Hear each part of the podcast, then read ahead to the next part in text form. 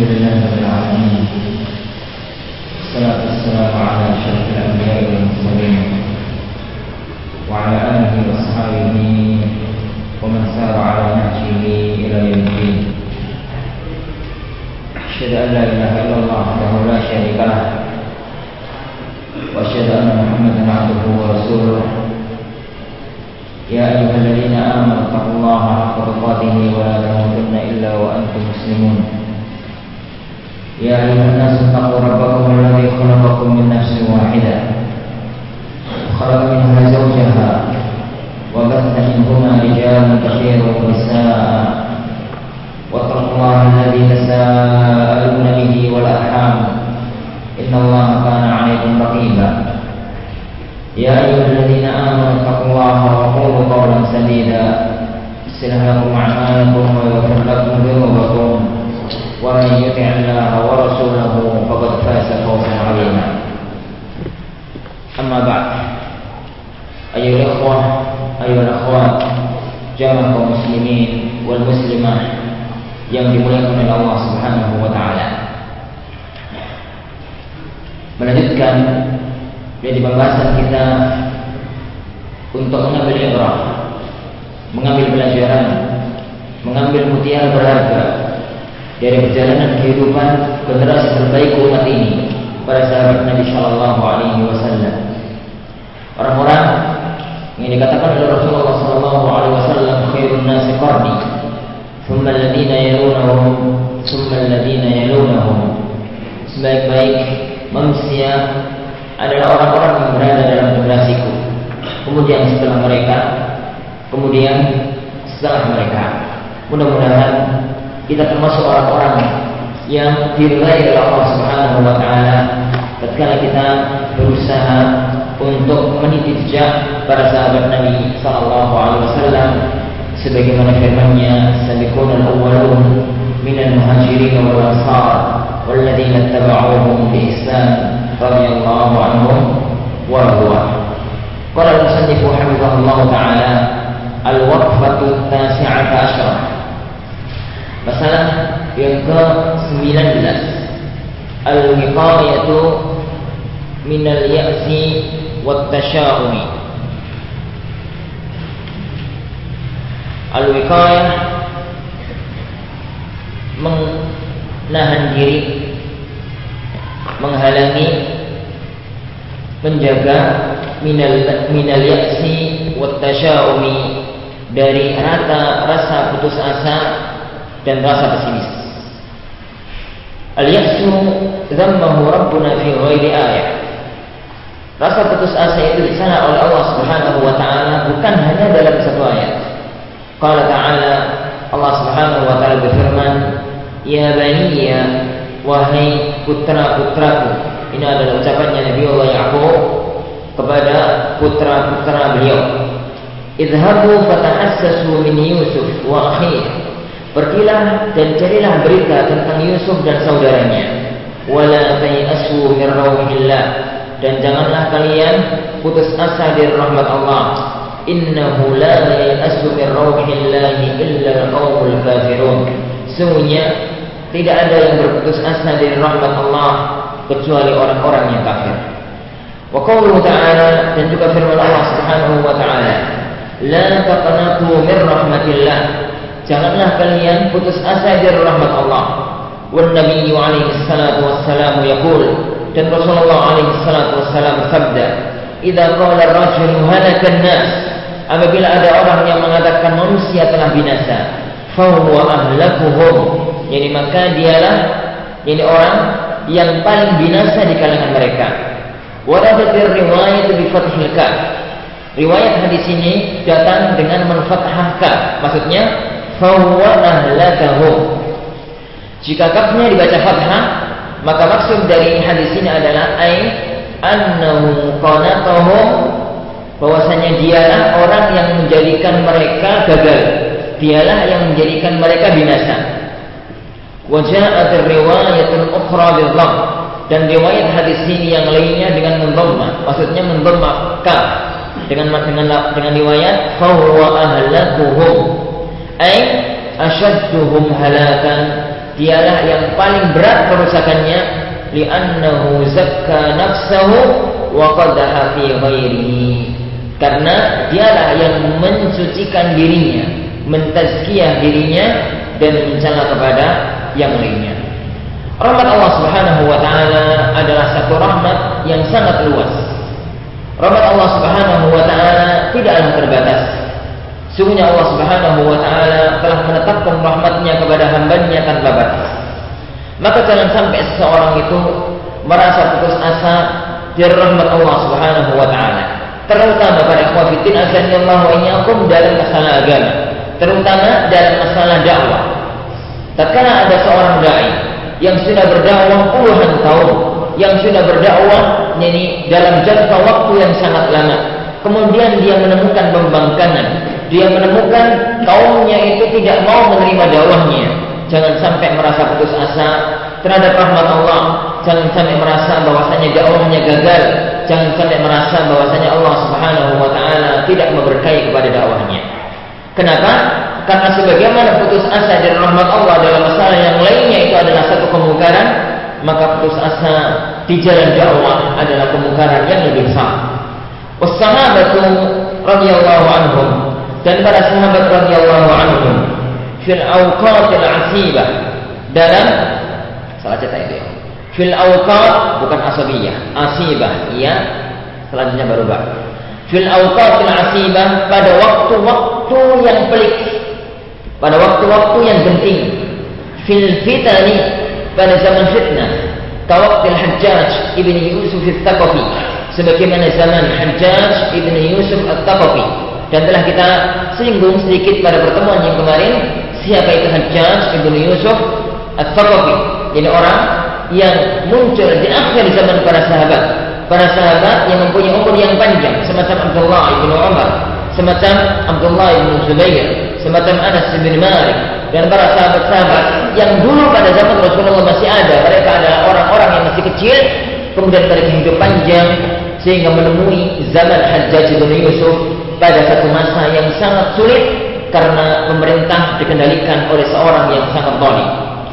Kalau Hajjaj bin Yusuf At-Taqafi semacam zaman Hajjaj bin Yusuf At-Taqafi.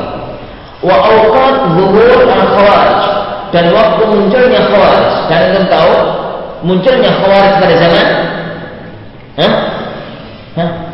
Bibit khawarij muncul pada zaman Utsman dan mereka mengendalikan suasana pada zaman Ali ibn Abi Thalib. Waraf dan munculnya Rafidah, munculnya Rafidah pada zaman Ali bin Abi Thalib.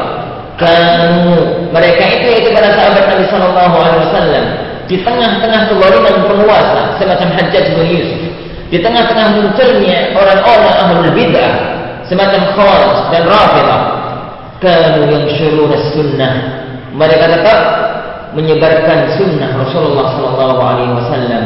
Wa kana ar-rafd saat di mana bangsa Rafidah, kelompok Rafidah dan kezaliman penguasa sangat nampak ke permukaan. Ma'ana kulli, meskipun itu semua lam yusnihim dzalika, kejadian itu tidak membalikkan mereka, tidak menjadikan mereka berbalik an da'watin khair dari mendakwahkan manusia kepada kebaikan. Lihatlah bagaimana para sahabat Nabi Shallallahu Alaihi Wasallam. Tatkala mereka tetap menyebarkan sunnah Rasulullah, mengajarkan kebaikan, mengajarkan Al-Quran dan As-Sunnah di tengah dua gelombang yang sangat berat. Yang pertama gelombang kezaliman penguasa yang tatkala itu tergambar pada diri Hajjaj bin Yusuf Thaqafi. Yang kedua di tengah-tengah gelombang syubhat yang tatkala itu yang paling muncul ke permukaan adalah orang-orang khawarij dan orang-orang rafidah. Dan ini adalah satu pelajaran kepada kita apa pun yang terjadi dalam kondisi apa pun dunia dakwah harus tetap kita kembangkan. Kita mengajarkan kebaikan pada manusia dalam kondisi apa pun semampu yang Allah berikan kemampuan kepada kita. Talaba nas kata Syekh, engkau melihat sebagian manusia yuqnitul akharina min ikhwanihi wa menjadikan saudara-saudaranya dan teman-temannya putus asa minal mujtama dari masyarakat yang ada Fayabda'u bit wal qadh. Dia mulailah membuat orang lambat, membuat orang putus asa dan mencela. Fayaqul lalu dia mengatakan al-mujtama'u fihi munkarat. Masyarakat kita sudah penuh dengan kemungkaran. Al-mujtama'u fihi kadza wa kadza. Masyarakat kita sudah penuh dengan ini dan itu. Wada'il khair yajtahidu fi talabil ilmi. Maka seorang dai harus bersungguh-sungguh dalam menuntut ilmu, menuntut ilmu. Umruhu kulluhu minal mahbarati ilal maqbarah. Semua umurnya dari cinta sampai ke kuburannya wala yakif wala yatarayyab. Jangan sampai berhenti jangan sampai berjalan lambat. Bal yuhawilu an yakuna min husnin ila ahsan. Bahkan dia berusaha agar dari yang baik menuju yang lebih baik. Oleh karena itu tara kau melihat kata Syekh anna an-nas fi hadzal amri ayran ala thalathati aqsam bahwasanya manusia dalam masalah ini juga terbagi menjadi tiga kondisi, menjadi tiga macam. Kismun ada orang-orang yang mutasyaimun qanit. Ada orang-orang yang mutasyaim, orang yang pekerjaannya pesimis. Dia tatkala mau dakwah ke, ke dia pulang dari pesantren, membawa bekal ilmu yang mapan. Bahkan mungkin pesantrennya adalah termasuk orang-orang yang pintar. Tatkala sampai di rumah, dia melihat ibu-ibu nggak ada yang jilbaban. Dia melihat orang-orang nggak ada yang sholat ke masjid. Dia melihat bid'ah merajalela di mana-mana. Dia melihat pemudanya nggak pernah mencium baunya masjid. Akhirnya sudah nggak usah dakwah. Dari mana saya harus memulai? Tasyai. Dari mana saya harus memulai? Dari pintu mana saya harus membuka dakwah ini? Dari celah mana saya harus memulai dakwah ini? Pemudanya nggak bisa di nggak bisa diambil. Orang tua yang sudah bau tanah nggak mau ke masjid. Jadi akidah mereka yang sudah semacam itu. Orang-orang wanitanya, dari mana saya memulai dakwah? Mutasyaim.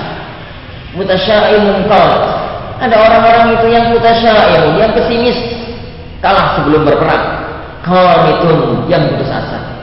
Idza jalasta ma'ahu apabila engkau duduk bersama dia tarahu yashurru al-diyal al-khaybati wal kunut engkau melihat dia menggeret yakni uh, apa itu? Kain kerugian dan keputusasaan. Bahasa kiasa. Engkau melihat dia putus asa. Yang dia sampaikan adalah nada keputusasaan. Yakul yang dia katakan anna qad jaharu bil munkarati wal fawahish Orang-orang sudah terus terang dalam perbuatan mungkar dan perbuatan keji. dan orang-orang jahat sedang mengibarkan benderanya. Wahum qad dan mereka sudah banyak. Fayataqas lalu dia pun mundur. Dia pun pensiun. Pensiun kalau dalam pekerjaan sih apa-apa. Pensiun dalam artian nggak mau dakwah wa yusabbitu lalu dia menjadikan orang lain pun merasa putus asa fa yakunu syarran ala nafsi wa ala ghairihi lalu dia maka dia dengan cara semacam itu akan menjadi kejelekan pada dirinya juga kepada orang lain ini kelompok yang pertama dan ini ikhwan hati-hati antum di sini adalah untuk mengemban dakwah tatkala pulang kita di negeri yang kebodohan mengendalikan, yang bid'ah merajalela, yang kemungkaran adalah sesuatu yang ada di mana-mana. Jangan sampai kita menjadi orang-orang yang mutasyaim. Jangan sampai kita menjadi orang-orang yang pesimis dan putus asa. Baru akan mulai dakwah sudah bingung dari mana harus memulai. Wa qismun akhar. Dan di sana ada sebagian yang lain. Mutawakilun. Orang-orang yang hanya pasrah. Orang-orang yang hanya pasrah. Menyerahkan urusan kepada orang lain. Yisawiful amal. Menunda-nunda pekerjaan. Menunda-nunda tugas wa yakiluhu ila ghairih dan dia menyerahkan kepada orang lain. Dia mengatakan hunaka man ya'mal? Sudah ada yang dakwah sudah ada yang kerja. Wa hunaka man sudah ada yang menunaikan tugas ini. Dia sendiri wa huwa jalisun fil Dia sendiri hanya duduk di bawah awang-awang. Wal dan ada sebagian kelompok yang ketiga. Khairul aqsam dialah sebaik-baik bagian, sebaik-baik kelompok, sebaik-baik orang. Saat di sana ada orang yang pesimis, saat di sana ada orang yang tidak mau berbuat karena dia sudah ada ustaz kok insya Allah, sudah ada masyayikh, sudah ada pesantren, mana di rumah nyantai nggak ada masalah. Khairul aqsam, sebaik-baik orang. Man yashhadu dhimmata orang yang menyingsingkan tekadnya. Wa himmata dan tekad orang yang lain maka orang Imam Ibnul Jauzi Al-Imam Ibnul Jauzi menyebutkan fi manakib al-Imam Ahmad dalam kitab beliau Manakib al-Imam Ahmad sebuah risalah agung yang ditulis oleh Imam Ibnu Jauzi rahimahullah taala tentang sejarah perjalanan hidup Imam Ahmad rahimahullah taala. Judulnya Manakib Al-Imam Ahmad. Al-Imam Ibnu Jauzi mengatakan menceritakan anna rajulan qala lil Imam Ahmad bahwasanya ada seorang yang berkata kepada Imam Ahmad, "Ya Abu Abdullah, wahai Abu Abdullah, Baharul batilu alaina kebatilan sudah nampak, sudah menang di atas kita. Kala Imam Ahmad mengatakan la tidak. Bima anna qulubana al-haq fal lahir. Selagi hati kita masih di atas kebenaran, maka kebenaran itu akan sangat nampak. Perhatikan ya kawan. Kejadian yang ada di zaman Imam Ahmad rahimahullah taala perlu kita jadikan renungan. Di zaman Imam Ahmad ahlul batil menguasai negara. Zaman Imam Ahmad al batil menguasai khalifah. Harun al-Rashid adalah seorang imam dari imam-imam ahli sunnah. Seorang khalifah dari khalifah-khalifah ahli sunnah. Lima Harun al-Rashid. Ada pun cerita-cerita katanya beliau dengan Abu Nawas atau Abu Nuwas itu adalah dusta di atas kedustaan. Allah tidak ada seorang khalifah seagung Harun al-Rashid setelah Umar bin Abdul Aziz. Beliau adalah imam di antara imam-imam ahlu sunnah. Sampai Al-Imam Sufyan Ibnu Uyainah tatkala itu mengatakan seandainya Allah mengambil umurku dan yang tersisa ditambahkan oleh Allah kepada umurnya Harun al-Rasyid. Para murid-muridnya mengatakan ya imam, Imam Sufyan Ibnu Uyainah adalah imam terbesar di masanya pada waktu itu. Tapi beliau mengatakan itu. Tatkala murid-muridnya mengatakan wahai imam, kenapa engkau mengatakan itu? Maka beliau akan beliau mengatakan engkau akan melihat setelah beliau nanti meninggal dunia. Dan benarlah apa yang dikatakan oleh Imam Sufyan. Setelah Al Harun al-Rashid meninggal dunia, datanglah zaman putranya Al-Amin. Al-Amin tidak berlangsung lama karena dia terbunuh dengan saudaranya Al-Ma'mun. Kemudian bangkitlah Al-Ma'mun untuk memegang kekhilafahan. Beberapa saat setelah dia memegang kekhilafahan, dia terpengaruh oleh orang-orang Mu'tazilah semacam Bishr al-Marisi, Ibnu Abi Duat dan yang lainnya kemudian meyakini akidah Mu'tazilah bahwasanya Al-Qur'an makhluk.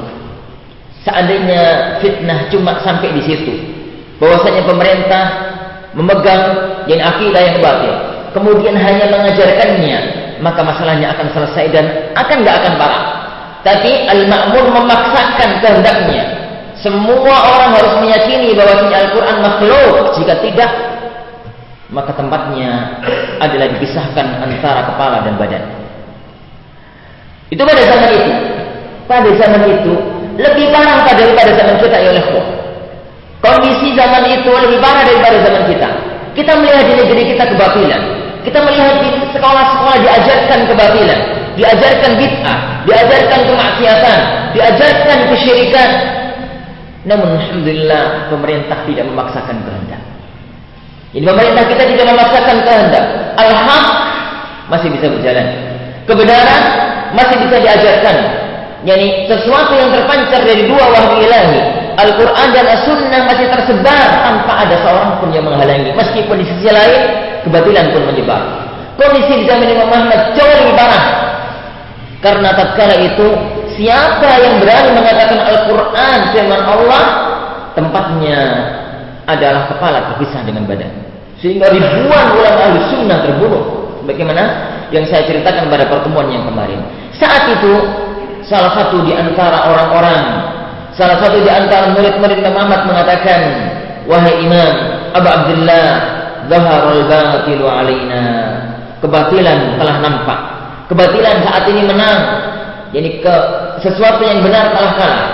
Maka Imam Ahmad mengatakan la bima anna qulubana 'alal haq fal haqqu dhahir. Tidak, jangan katakan itu.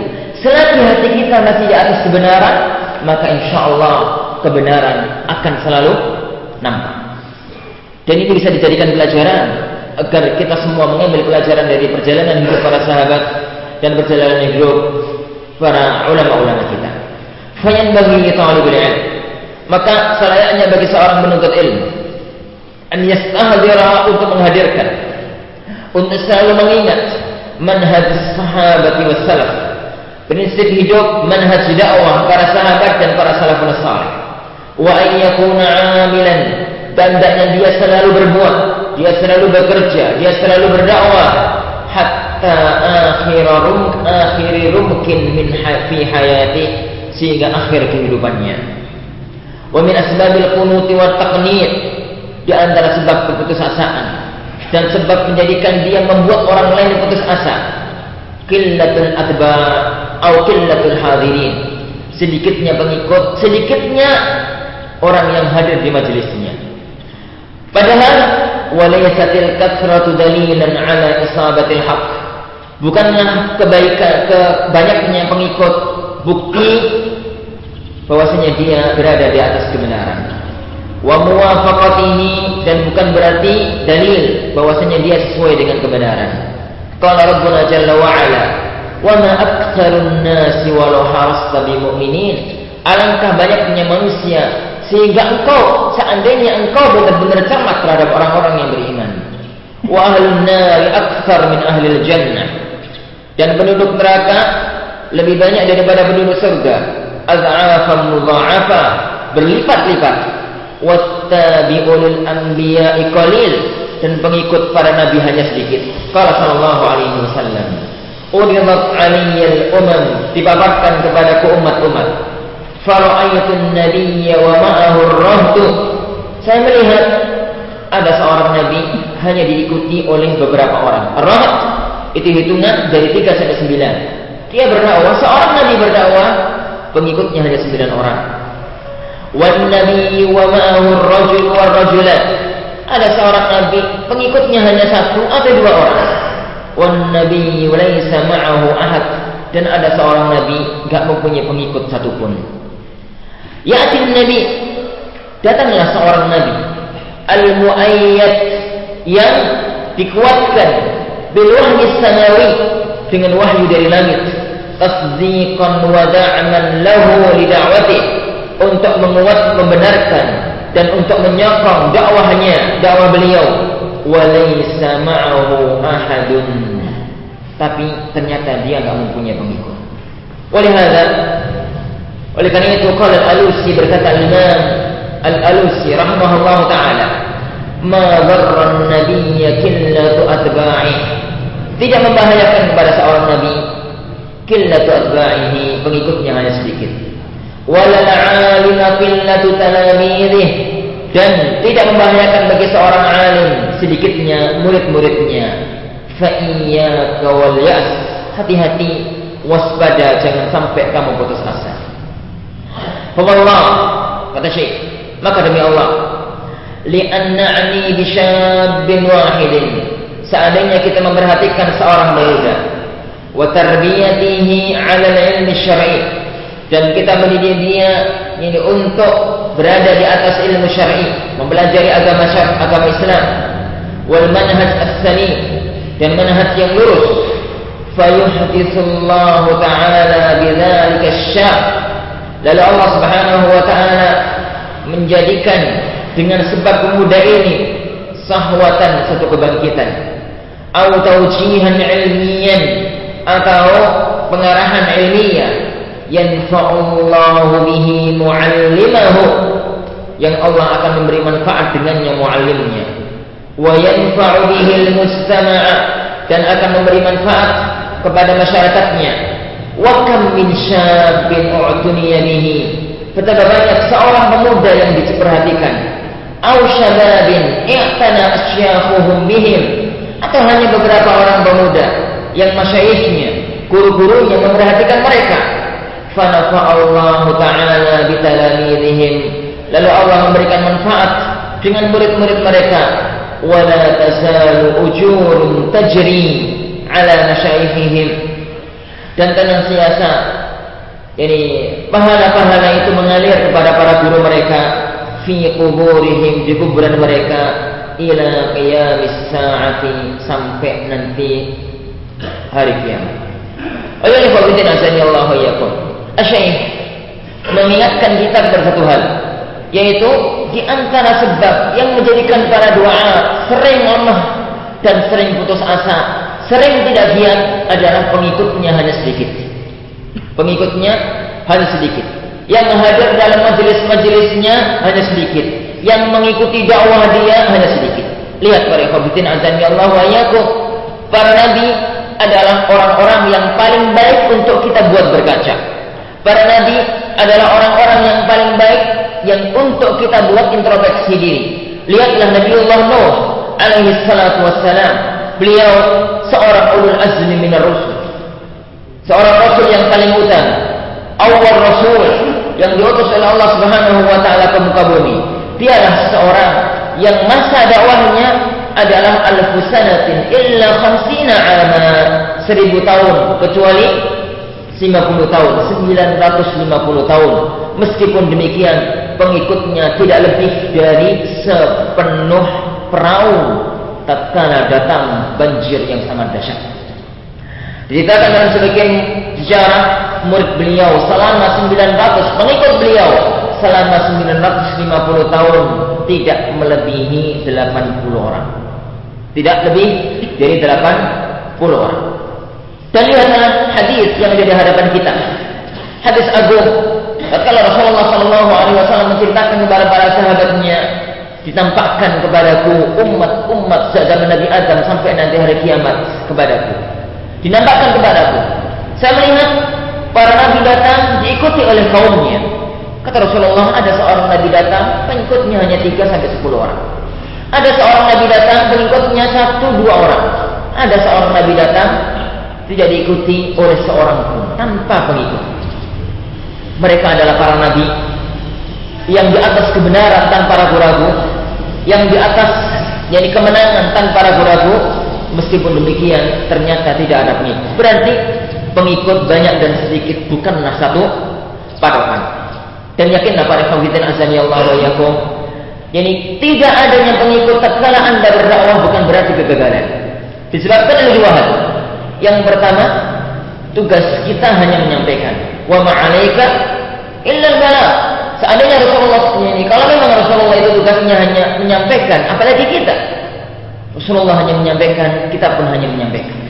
Tugas kita hanyalah menyampaikan dengan cara-cara yang bagus. Tugas kita ya kawan menyampaikan kebenaran dengan cara-cara yang benar. Yang saya tekankan di sini adalah apa yang dulu pernah dikatakan oleh Syekhul Albani rahimahullah taala. Yang dulu dikatakan oleh Syekhul Albani beliau mengatakan inna da'watana da'watu haqq. Bahwasanya dakwah kita ini dakwah salafiyah dakwah ahlus sunnah ini adalah dakwah kebenaran. Wal haqqu fi nafsihi thaqil. Dan kebenaran itu dirinya sendiri berat. Kebenaran itu berat ikhwan.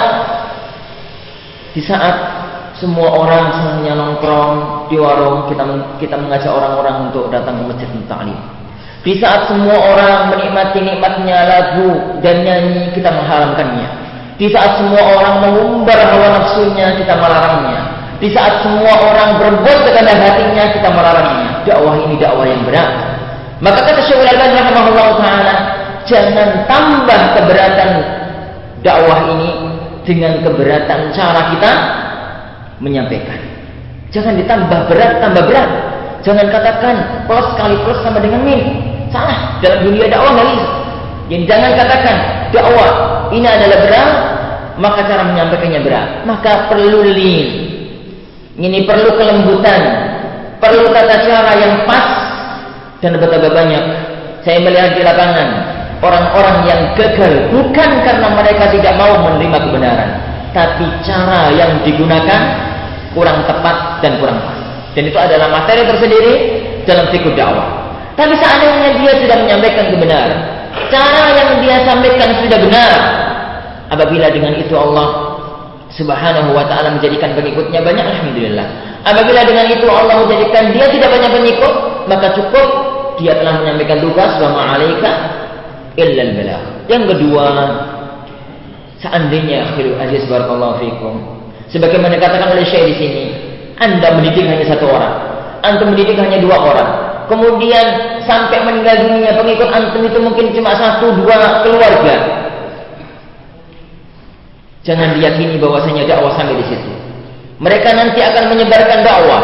Mereka nanti akan mengembangkan dakwah sepeninggal Anda meninggal dunia dan siapa yang tahu kalau memang ternyata lewat murid antum inilah nanti dakwah berkembang. Lewat murid antum inilah nanti dakwah menyebar. Lihat al-Imam Syekhul Islam Ibnu Taimiyah rahimahullah taala yang beliau dalam dakwahnya selalu dihadang oleh musuh-musuhnya. Beliau dalam dakwahnya dihadang oleh penguasa sehingga beliau akhirnya pun wafat harus di dalam penjara. Tatkala itu para muridnya mengatakan ini wallah saya yakin bahwasanya dakwahnya beliau Syekhul Islam Ibnu Taimiyah nanti suatu ketika akan dibangkitkan oleh Allah, akan disebarkan oleh Allah Subhanahu wa taala dan mereka yang akan mengembangkan dakwahnya Syekhul Islam Ibn Taimiyah mungkin masih berada di dalam rahim-rahim ibu mereka. Mungkin yang akan melahirkan mereka sekarang masih dalam rahim, yang akan melahirkan mereka masih dalam rahim ibunya.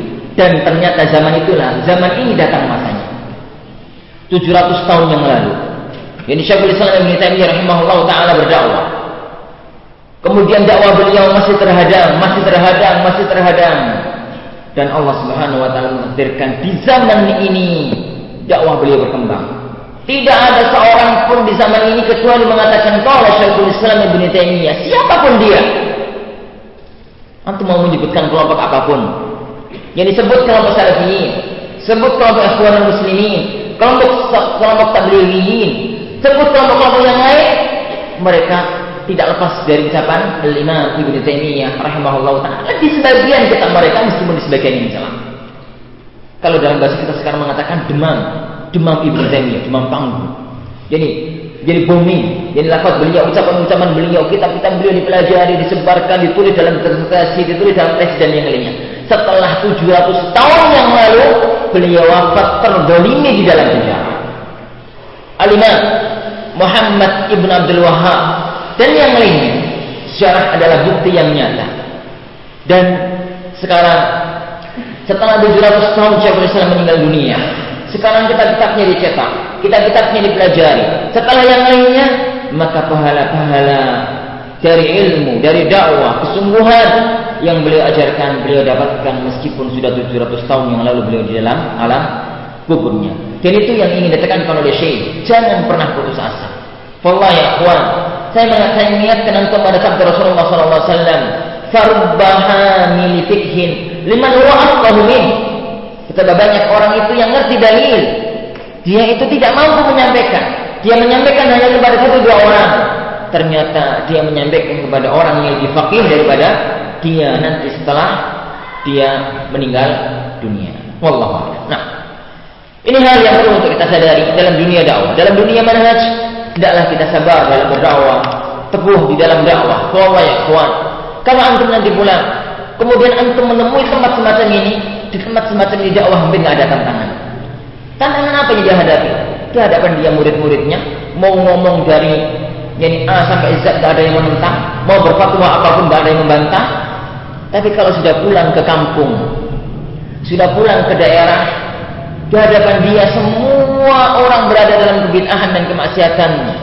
Dari mana dia harus mulai? Maka butuh hikmah, butuh kejelian dan butuh kesabaran. Jadi butuh keyakinan tatkala dia akan memulai dakwahnya. Baik. Al-waqfah al-isyruq yang ke-20. Salamatul qalbi min al-amrat. selamatnya hati dari penyakit.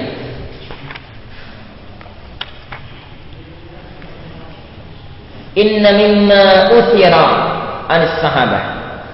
Sungguhnya termasuk yang di riwayatkan, yang diasarkan dari para sahabat Nabi sallallahu alaihi wasallam. Salamatul qalbi ala ba'dihim. Keselamatan hati mereka, bersihnya hati mereka, sucinya hati mereka terhadap saudara-saudara mereka yang lain. Zakar Ibn Abi Dunya Al-Imam Ibn Abi Dunya menyebutkan di kitab As-Sam dalam kitab As-Sam kitab judulnya As-Samtu diam anna kalaman jara baina Sa'ad bin Abi Waqqas wa Khalid ibn Abdul Walid Semuanya Sa'ad bin Abi Waqqas terjadi sedikit permasalahan pertengkaran antara beliau dengan Khalid ibn Walid. Hadis ini ya kawan pertengkaran namanya manusia ya akhir manusia kalau hidup bermasyarakat siapa pun dia mesti bertengkar.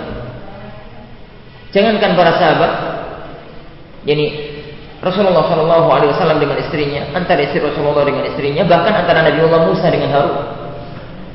Pernah terjadi permasalahan? Dalam masalah-masalah hidup manusiawi saat bin Waqqas ada sedikit permasalahan dengan Khalid maka Khalid mengucapkan kata-kata yang mengandung celaan kepada Sa'ad.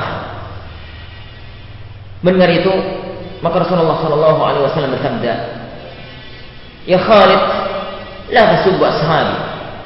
Falau anfaqa ahaduhum nisfa uhudin dhahaba ma balahum ahadihim wala nasifan.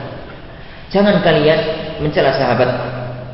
Seandainya salah seorang di antara kalian meninfakkan emas sebesar gunung Uhud, niscaya tidak akan sampai mencapai apa yang diamalkan oleh para sahabat satu mut di kalangan mereka dan tidak pula separuhnya. Saya ingin katakan pada sebagian ikhwan bahwa Rasulullah kalau membicarakan tentang satu yang besar selalu ngomong gunung Uhud. Kenapa? Karena gunung Uhud adalah gunung terbesar di Medina. Dan anak punya keyakinan seandainya di Medina ada gunung yang lebih besar daripada Uhud, misalnya Rasulullah akan menyebut gunung itu. Tapi Rasulullah menyebut Uhud karena memang itu adalah gunung terbesar. Perhatikan hadis ini. Kejadian itu adalah antara Khalid seorang sahabat dengan Sa'ad seorang sahabat. Hanya bedanya Khalid dengan Sa'ad kalau Sa'ad adalah minas sabiqin al-awwalin, orang-orang yang pertama kali masuk Islam sedangkan Khalid adalah masuk Islam setelah peristiwa Hah? Peristiwa Hudaybiyah. Khalid masuk Islam setelah perang atau setelah perjanjian Hudaybiyah.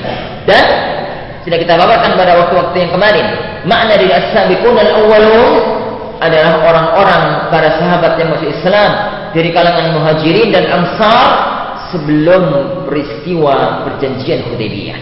Jadi terjadi kesenjangan keutamaan. Terjadi perbedaan keutamaan antara Sa'ad dengan Khalid. Sa'ad bin Waqqas lebih mulia dibandingkan dengan Khalid ibn Walid.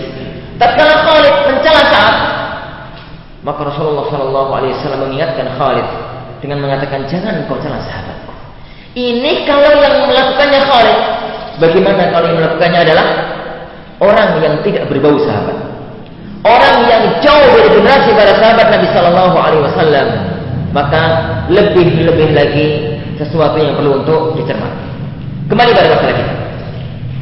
Faja'a rajulun ila Sa'ad. Maka datanglah seseorang kepada Sa'ad. Wa fi Khalidin dan beliau mencela Khalid ibn Walid. Orang tadi mencela Khalid di hadapan Sa'ad. Faqala Sa'ad. Maka berkata Sa'ad, "Nah, diamlah kamu." Ai usmut, maksudnya diamlah. Wa kuffa an berhentilah kamu dari mengatakan itu. Fa inna bainana lam yablugh dinana. Karena perselisihan antara kami, antara saya dengan Khalid tidak ada kaitannya dengan urusan agama. Kemudian nggak usah ikut komentar. Lihat bagaimana bersihnya hati para sahabat terhadap sahabat yang lainnya meskipun terjadi pertengkaran tidak dibawa-bawa dalam urusan agama. Penyakit para doa di zaman sekarang adalah kalau terjadi masalah dunia dibawa-bawa kepada masalah manhaj. Banyak sebagian doa kalau dia nggak senang kepada orang lain dalam masalah dunia, ada permasalahan dalam masalah dunianya, lalu dibawa-bawa kepada masalah agamanya. Dicari-cari kesalahan dalam masalah agamanya. Wa Abu Dujana dan Abu Dujana salah satu sahabat Nabi Sallallahu Alaihi Wasallam. Dakhala alaihi rajulun fi marami mauti. Masuk kepadanya menemui dia seseorang tatkala sakit yang akan meninggal dunia, sakit parah pada waktu meninggal dunia. Wa wajhuhu yatahallal dan wajahnya Abu Dujana tatkala itu berseri-seri padahal akan meninggal dunia. Fakal maka orang tadi mengatakan nasya'nuk ada apa yang memang dengan kamu? Kamu sakit yang parah semacam ini. Kok wajahmu malah berseri-seri? Qal berkata sahabiyul jalil Abu Dujana, "Laisa fi qalbi ghillun ala ahadin minal muslimin." Di hatiku tidak ada perasaan dengki sedikit pun kepada salah satu di antara kaum muslimin. Wala yanfi hada an nab an nubghidha fillahi abada. Namun hal ini tidak menafikan kita membenci orang lain karena Allah. Fal fillahi lahu sya'nu Benci karena Allah mempunyai kondisi tersendiri. Walakinnal musibah, namun yang jadi musibah. Antara ahad ahli khair. Engkau melihat salah satu di antara orang-orang yang baik.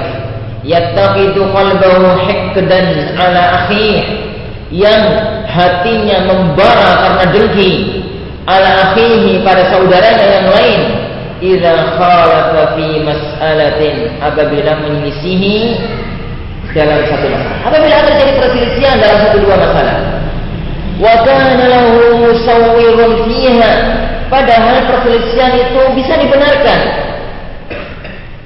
Idh qad yakunu min al-khilaf fiha min babi khilaf tanawwu' karena bisa jadi perselisihan itu adalah perselisihan yang sifatnya tanawwu' lakin tajidu anna hunaka al-jafa' Namun kau dapatkan di sana ada jafa, ada ada kekerasan, wal hilmah, ada kebengisan, wal farah bil qadhi dan ada kebanggaan tatkala bisa mencela orang tadi. Wat tafarruh. Dan merasa senang. Idza sami'a man yashtumuhu wa yantaqiduh apabila dia mendengar ada orang yang mencela dan mengkritiknya. Wa mislu hadza fil dan semacam ini kebanyakannya yakunu sababan fi naz'il barakati fil ilmi wal barakati fil fahm. Menjadi sebab tercabutnya barokahnya ilmu dan barokahnya pemahaman. Wa bawadir taufiqil ilahi dan tercegahnya taufik dari Allah Subhanahu wa taala. Apa? Wa bawadir taufiqil ilahi qad taqillu dan taufik dari Allah menjadi sedikit ukubatan lahu sebagai hukuman bagi orang tadi. Wahada dan hal ini, wallah demi Allah, mimma attala masirat sahwa yang ma nihilkan, yang ma yani mutuskan perjalanan kebangkitan dakwah Islamiyah, dakwah Ahlussunnah antara akhwani syaqiqain. Engkau melihat ada dua orang yang bersaudara kandung min rahimin wahid dari satu rahim, satu ibu, yakhtalifani fi mas'alatin min khilaf tanawwu. Keduanya berselisih dalam satu permasalahan perselisihan tanawwu. Fayasirru fayasirru kullu minhum ala ra'yi. Masing-masing ngotot pada pendapatnya sendiri wa yata'assabu hadza li Zaidin wa hadza li Amrin. Yang ini ta'assub pada satu orang dan yang ini ta'assub pada orang yang lain. Ini ta'assub pada si Zaid, ini ta'assub pada si Amr. Perhatikan ikhwan azani Allah wa. Satu masalah yang ingin dipaparkan oleh Syekh rahimahullah taala. Pertama, tidak perlunya kita itu mempunyai perasaan dengki, perasaan jengkel, perasaan nggak suka pada sesama saudara bukan berarti kita tidak ada benci fillah. Karena salah satu di antara kewajiban kita seorang muslim adalah Al-hubbu fillah wal fillah. Kita cinta orang lain karena Allah, kita cinta, kita benci kepada orang lain karena Allah. Itu adalah satu akidah dan merupakan salah satu di antara pondasi Islam, pondasi al-wala wal bara. Namun kata Syekh yang sangat disayangkan dan yang membuat hati ini miris ter, yani, teriris oleh pisau sembilu adalah tatkala hal ini terjadi di kalangan doa. Ada satu seorang dai yang berselisih paham dengan seorang dai yang lainnya. Perselisihan itu dalam masalah-masalah yang bisa ditolerir. Masalah-masalah yang ada musawwil syar'i. Masalah-masalah yang ada titik kebenarannya. Karena perbedaan pendapat ya ikhwan itu ada dua macam. Insya Allah akan disebutkan dengan panjang lebar oleh Syekhun Al-Mubarak Sa'awun. Karena materi itu sudah berlewat. Tadi tidak mungkin ada paparkan ini kecuali menyinggung sedikit. Perselisihan ada dua macam. Perselisihan yang sifatnya itu tambah kontradiktif. Yang benturan antara satu dengan yang lain. Satu mengatakan haram, satu mengatakan halal. Satu mengatakan sunnah, satu mengatakan bid'ah. Satu mengatakan syirik, satu mengatakan tauhid. Itu adalah perselisihan tambah kontradiktif. Ada perselisihan itu yang sifatnya tanawu. Dari kata-kata nau yang menunjukkan ragam. Tidak kontradiksi, hanya menunjukkan ragam hitam dan hijau itu nggak sama, tapi nggak harus benturan. Bukankah begitu? Hitam dan hijau. Antara ikan dan sambal itu bukan sesuatu yang sama, tapi nggak harus benturan. Kalau digabung malah enak. Antara gula dan kopi itu beda, warnanya beda, rasanya beda. Itu sesuatu yang nggak sama, tapi nggak harus dibenturkan, digabung malah enak. Itu namanya khilaf tanawu. Enggak sama, tapi enggak harus kontradiksi. Kayak gambarannya. Gambarannya, konfiten azani Allah wa. Khilaf tanawu. Ada banyak perselisihan di kalangan para ulama, perselisihan di antara para duat, perselisihan di antara para ikhwanana salafiyin. Itu masuk dalam kawasan khilaf yang beda tapi enggak kontradiksi. Para ulama kita dulu berselisih. Doa iftitah itu apa? Al-Imam Syafi'i mengatakan doa iftitah itu wajah tu wajahiyah. Sebagian ulama mengatakan Allahumma ba'id bain. Sebagian ulama mengatakan subhanakallahumma dan yang lainnya. Itu beda, tapi nggak harus dibenturkan. Karena dua-duanya semuanya didukung oleh dalil yang sahih dan tidak benturan antara satu dengan yang lainnya. Baik. Kemudian takbiran pada waktu Idul Adha, Idul Adha, Idul Fitri. Sebagian kelompok mengatakan Allah Akbar, Allah Akbar. La ilaha illallah, Allah Akbar. Sebagian kelompok mengatakan Allah Akbar, Allah Akbar, Allah Akbar. Tiga kali. Padahal dua-duanya riwayatnya dari satu orang. Dengan sanat yang sama, dari satu orang, sama-sama sahih, dari Abdullah. Ibnu Mas'ud radhiyallahu an ashabi Rasulullah sallallahu alaihi wasallam. Itu namanya khilaf. Tahu apakah dua dan tiga sama? Tidak. Beda. Apakah benturan? Hah? Tidak. Dua benar, tiga juga benar. Kan gitu. Tiga juga benar. Itu namanya khilaf tanawwu. Ada khilaf ya akhwan namanya khilaf tamar. Khilaf kontradiktif. Kunut fajar. Bid'ah apa sunnah? Imam Syafi'i mengatakan sunnah, Imam Malik mengatakan sunnah, Abu Hanifah mengatakan bid'ah. Gitu ya, Sunnah dan bid'ah bisa disatukan? Gak bisa. Ketemunya kapan? Sunnah dan bid'ah disatukan. Baik. Sedekah ba'da ruku pada waktu itidal. Sunnah atau bid'ah? Al-Imam Al-Imam Al-Albani mengatakan bid'ah mungkar sayyi'ah. Syekh bin Baz, Syekh Fauzan dan para masyayikhul kiram mengatakan sunnah dalam salat. Salat tasbih Al-Imam Ibnu Taimiyah yani Al-Imam Al-Qayyim Al-Imam Ibnu Baz Al-Taimin mengatakan bid'ah Al-Imam Nawawi Al-Imam Subki Suyuti Al-Albani mengatakan sunnah. Ini namanya khilaf tambah kontradiksi. Yang satu mengatakan halal yang satu mengatakan haram. Yang satu mengatakan tauhid yang satu mengatakan syirik yang satu ke timur yang satu ke barat tapi itu namanya kontradiksi perselisihan ya kuat yang masuk dalam khilaf tamar ada dua Perselisihan khilaf tanawu sudah kita bahas tadi ya. Khilaf tanawu perselisihan yang masuk dalam khilaf tanawu itu ada dua. Ikhwan yang masih kecil kalau nggak nyambung nggak apa-apa ya. Karena masalahnya ini perlu anda laporkan. Uh, khilaf tanawu itu ada dua macam. Khilaf tanawu yang lahu wajhun minan nawar dan khilaf tawab yang ghairu lahu laisa lahu wajhun min Allah. Dalam bahasa lebih enak khilaf tawab mu'tabar dan khilaf tawab ghairu mu'tabar. Khilaf perbedaan para ulama yang kador tapi kuat perselisihannya. Kuat perselisihannya. Kuat perselisihannya mungkin sama-sama punya dalil yang sahih. Mungkin dalilnya satu, beda cara pandang. Mungkin ini, mungkin itu, beberapa macam dan itu masalah yang panjang dalam ilmu usul fikih. Apa saja poin-poin penting sehingga perselisihan itu masuk dalam kawasan khilaf tawab muktabar. Apa tadi muktabar ya? Khilaf yang kontradiksi tapi sama-sama kuat. Mungkin ya kawan, dalilnya satu, beda cara pandang. Cara memahaminya beda. Baik, wanita yang masih haid, tidak anak kecil, tidak menopause, tidak hamil. Kalau diceraikan oleh suaminya, iddahnya berapa?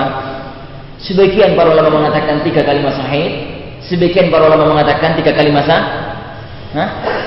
suci. Kenapa kok berbeda? Dalilnya satu. Sama-sama firman Allah Subhanahu wa taala, "Wal mutallaqatu yatarabbasna bi anfusihinna talata kuru sebagian kuru artinya suci. Sebagian mengatakan kuru artinya itu namanya dalilnya satu beda cara pandang. Hal ini juga pernah terjadi di zaman sahabat Nabi Shallallahu Alaihi Wasallam. Untuk tahu peristiwa perang Khandaq.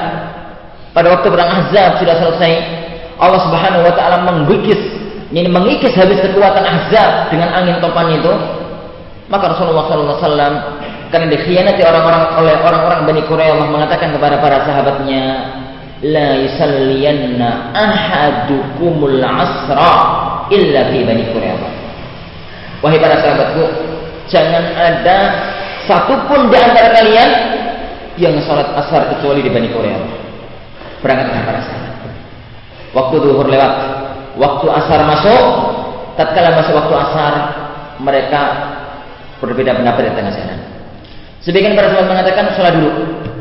Bani Qurayza masih jauh. Kalau kita nekat ke Bani Qurayza jalan, kita sampai di sana mungkin Mbak Isya. Berarti nanti kita sholat asarnya Mbak Isya. Sholat di sini baru kita berangkat. Sebagian sahabat mengatakan, loh, nggak dengar apa sebenarnya Rasulullah tadi? Rasulullah tadi pesan jangan sholat asar kecuali di Bani Qurayza. Mau nyampe nya nanti, mau nyampe nya besok, nyampe nya tahun depan, pokoknya sholat asarnya di Bani Qurayza. Sahabat yang pertama mengatakan, loh, bukan begitu. Rasulullah itu maksudnya agar kita pesan kayak tadi, agar kita itu jalannya cepat. Sehingga waktu asar kita nyampe di Bani Kureola dan sholatnya di Bani Kureola. Ternyata kita masih sampai di sini, macet. Ini kalau bahasa kita. Kita masih sampai di sini. Kalau kita nekat sholat asar Bani Kureola, keluar dari waktu asar. Sholat dulu. Akhirnya, enggak. Pokoknya Rasulullah pesan salat asar Bani Quraisy. Lihat yang mana? Mereka di hadapan Rasulullah sama-sama mendengar ucapannya Rasulullah.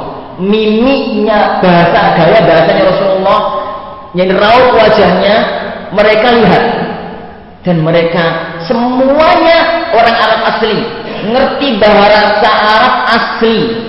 Mereka semuanya adalah orang-orang yang hidup di zaman wahyu terdidik di fakultasnya Rasulullah Wasallam. Meskipun demikian, tatkala mereka berangkat, Rasulullah masih di belakang, mereka berselisih tengah jalan. Ada yang ngotot, pokoknya, yang ngotot pokoknya satu-satu sama Akhirnya berselisih pendapat. Satu berhenti, sholat asar dulu. Satu teruskan perjalanan. Benar. Yang meneruskan perjalanan, nyampe di Bani Qurayza Isya, mereka sholat pada Isya. Salat asar pada isya. Sesuai dengan memahami mereka Rasulullah pesannya salat asar di Bani Qurayza. Setelah Rasulullah sampai di Bani Qurayza, setelah Rasulullah Shallallahu Alaihi Wasallam sampai di Bani Allah, maka beliau diberitahu ya Rasulullah, jenengan, ngerti jenengan enggak? Jadi sampeyan antum itu kalau bahasa kita pesan begini wahai Rasulullah kita kejadiannya begitu tengah jalan terjadi perselisihan. Ini bagaimana Rasulullah hanya tersenyum simpul nggak menjawab. Menunjukkan ya kawan senyumnya Rasulullah dua-duanya benar. Yang sholat di jalan silahkan. Yang sholat di oleh Allah benar. Kenapa? Itu namanya perbedaan persepsi. Perbedaan cara pandang, perbedaan cara memahami. Dalilnya satu. Perbedaan-perbedaan semacam ini, tawab ya kuat, tawab. Tapi muktabar. Maksudnya, sama-sama kuat. Lah, perselisihan yang tawab, tapi muktabar, perselisihan semacam ini, anak selalu menasihatkan kepada antum ya ikhwah, lapangkan dada. Kalau dada antum cuma 30 cm, ditambah jadi 1 meter. Kalau dada antum cuma satu meter ditambah. Ini jadikan dada anda adalah pelabuhan yang luas, mencakup kapal-kapal yang besar. Kalau tidak cukup pelabuhan bandara, kalau tidak cukup bandara, bandara internasional, luaskan dada dalam masalah-masalah semacam ini. Jangan dada anda sempit dalam menghadapi masalah-masalah semacam ini. Karena ini adalah khilaf mu'tabar yang terjadi di kalangan para ulama. Al-Imam Syafi'i rahimahullah taala sebagaimana diceritakan oleh murid beliau Al-Imam Yunus As-Sadafi salah satu di antara ulama pada zamannya. Beliau mengatakan sebagaimana diceritakan oleh Imam Zahabi rahimahullah taala dalam Syarah An-Nubala beliau mengatakan apa tadi? Yang beliau mengatakan ya kawan uh, ma ra'aitu ahadan kata Imam Yunus ma ra'aitu ahadan aqal min asy saya tidak mengetahui ada orang yang lebih berpikir yang lebih pintar, yang lebih fakih, yang lebih alim daripada Imam Syafi'i. Nazartuhu yawman. Saya suatu ketika dia debat dengan Imam Syafi'i. Dalam satu masalah, akhirnya kita sepakat untuk tidak sepakat. Gitu ya? Maksudnya sampai akhir debat nggak selesai nggak ketemu jalan jadi nggak ketemu jalan titik temu pada Imam Syafi'i beliau yang mengatakan dalam kitab-kitab beliau ma nadartu ahadan illa wa arjul haqqa min fami. Saya tidak berdebat kepada seorang pun kecuali saya harapkan kebenaran keluar dari mulut dia, bukan keluar dari mulut saya. Saya tidaklah saya berdebat kecuali saya mengharapkan barangkali pendapatku salah, kemudian kalah, kemudian yang dalam perdebatan ini saya bisa rujuk kepada kebenaran. Kata Imam Yunus Sadafi, kita debat dengan Syafi'i kemudian kita pisah tanpa ketemu jalan temu. Tetap berbeda pendapat. Suatu hari kita ketemu lagi di tengah jalan. Setelah perdebatan panjang lebar itu, kemudian beliau menggenggam tangan. Kemudian mengatakan, "Ya Aba Musa, ala yastaqimu an nakuna ikhwana walau lam nattafiq fi mas'alah." Wahai Abu Musa, Musa itu kunyahnya Al-Imam Yunus. Tidakkah kita bisa untuk tetap menjadi saudara meskipun kita tidak sepakat dalam satu pun permasalahan. Al-Imam Zahabi kemudian mengatakan sebuah kata-kata yang sangat indah. Bahwa seandainya setiap ada orang yang kita berselisih dengannya, yang kita tidak cocok dengannya, kemudian kita hajar, kemudian kita tahzir, maka tidak akan lepas dari tahzir kita sampai Al-Imamul Marwazi dan Ibnu Mandah. Dan anda katakan, seandainya ada kita pada zaman sekarang, seandainya setiap ada seorang ustaz, setiap ada seorang alim, setiap ada seorang syekh yang salah dalam satu dua masalah, kemudian dihajar, ditahdir, silahkan antum masuk ke dasar lautan untuk belajar. Mau belajar sama siapa ya rojul? Ibnu Hajar dia tergelincir dalam masyairah. An-Nawawi tergelincir dalam masyairah. Ibnu Hazm tergelincir dalam Jahmiyah. Mau belajar sama siapa antum? Ini kalau kemudian kita tidak lapang dada dalam khilaf-khilaf yang semacam ini. Maksudnya sedikit satu dua masalah. Ada kegelisiran dalam masalah-masalah yang semacam itu. Selagi khilaf itu muktabar. Selagi khilaf itu muktabar. Yang kedua ya buat ada khilaf tawaf itu yang ghairu muktabar. Yang nggak digubris, nggak dianggap. Gimana gambarannya? Gimana ya gambarannya? Satu ada dalil yang kuat, satu berpedoman akal belaka tanpa dalil. Contoh, perselisihan antara ahlu sunnah dengan ahlu hmm? bid'ah. Satu mengatakan Abu Bakar adalah manusia termulia. Satu mengatakan Abu Bakar adalah tauhid. Satu mengatakan Aisyah adalah wanita suci disucikan oleh Allah dari langit. Satu mengatakan Aisyah adalah wanita berzina. Siapa yang Orang-orang Syiah. Satu mengatakan Al-Quran suci terjaga. Satu mengatakan Al-Quran ternoda. Dan yang lainnya. Khilaf-khilaf semacam ini khilaf tolak ghairu mu'tabar. Maka dalam masalah yang kedua inilah yang kita tegas mengatakan ini hak, itu batil. Ini sunnah, itu bid'ah.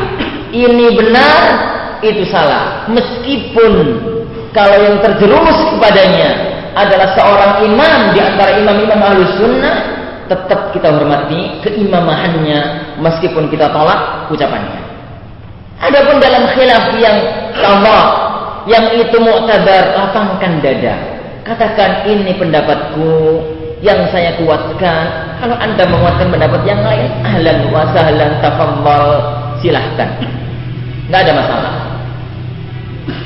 Karena dalam khilaf yang mu'tabar ya ikhwan, bisa jadi Anda mengatakan sekarang A, besok B, besok A lagi. Lihat As-Sana'ani rahimahullah taala. Siapa yang tidak kenal Al-Imam Al-Amir Sana'ani rahimahullah taala? Beliau yang mengatakan dalam Subul Salam, Dulu saya mengatakan bahwasanya tolak bid'ah itu jatuh. Tolak bid'ah, apa yang tolak bid'ah? Tahu tolak bid'ah? Seorang laki-laki kalau mentalak istrinya saat istrinya haid atau yang lainnya. Tolak bid'ah. Dulu saya mengatakan tolak bid'ah jatuh. Jatuh tak. Setelah saya pelajari, pelajari, pelajari, pelajari, akhirnya saya mengatakan tolak bid'ah enggak jatuh.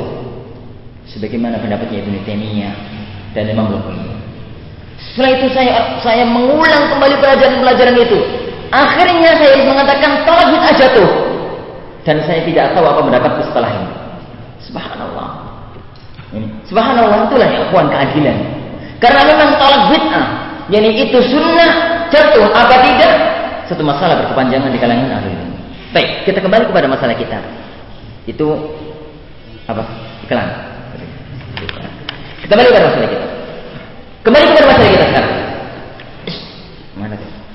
Tapi uh, yang jadi ironis pada zaman sekarang antara dua orang dai, antara dua antara dua berselisih. Wallah, bukan perselisihan dalam khilaf tabak tapi perselisihan dalam masalah khilaf, tanawu, bangun masjid sendiri, buat pesantren sendiri, saling tahdir, saling hajar. Fa inna lillahi wa inna ilaihi raji'un. Di mana al-manhaj salafi yang didengungkan? Di mana slogan ittiba'ul Quran was sunnah ala manhaj salaf? Mana salafi akhwan bukan hanya dalam akidah. Wallah. Ittiba salaf as-salafiyah bukan hanya di dalam manhaj. Bukan hanya dalam metode dakwah, tapi juga dalam akhlak. Tapi juga dalam al-akhlakul karimah. Bukankah salah satu yang diusung oleh Rasulullah SAW adalah ini mabu itu liutammi al akhlak. Maka sangat ironis kalau ada orang yang mengatakan akhlak itu pada nomor sekian. Pada nomor sekian ya rojul. Pada Rasulullah Shallallahu Alaihi Wasallam menjadikan akhlak adalah pada martabat yang sangat tinggi.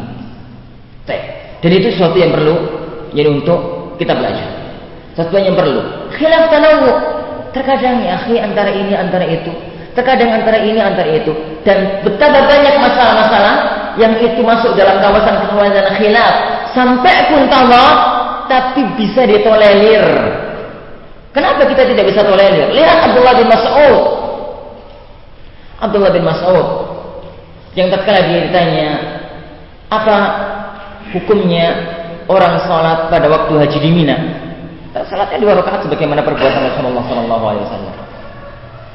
Tapi ternyata tatkala beliau sholat di belakang Rasulullah bin Affan yang berpendapat bahwasanya apa yang Sholat di Mina empat rakaat, maka beliau sholat empat rakaat.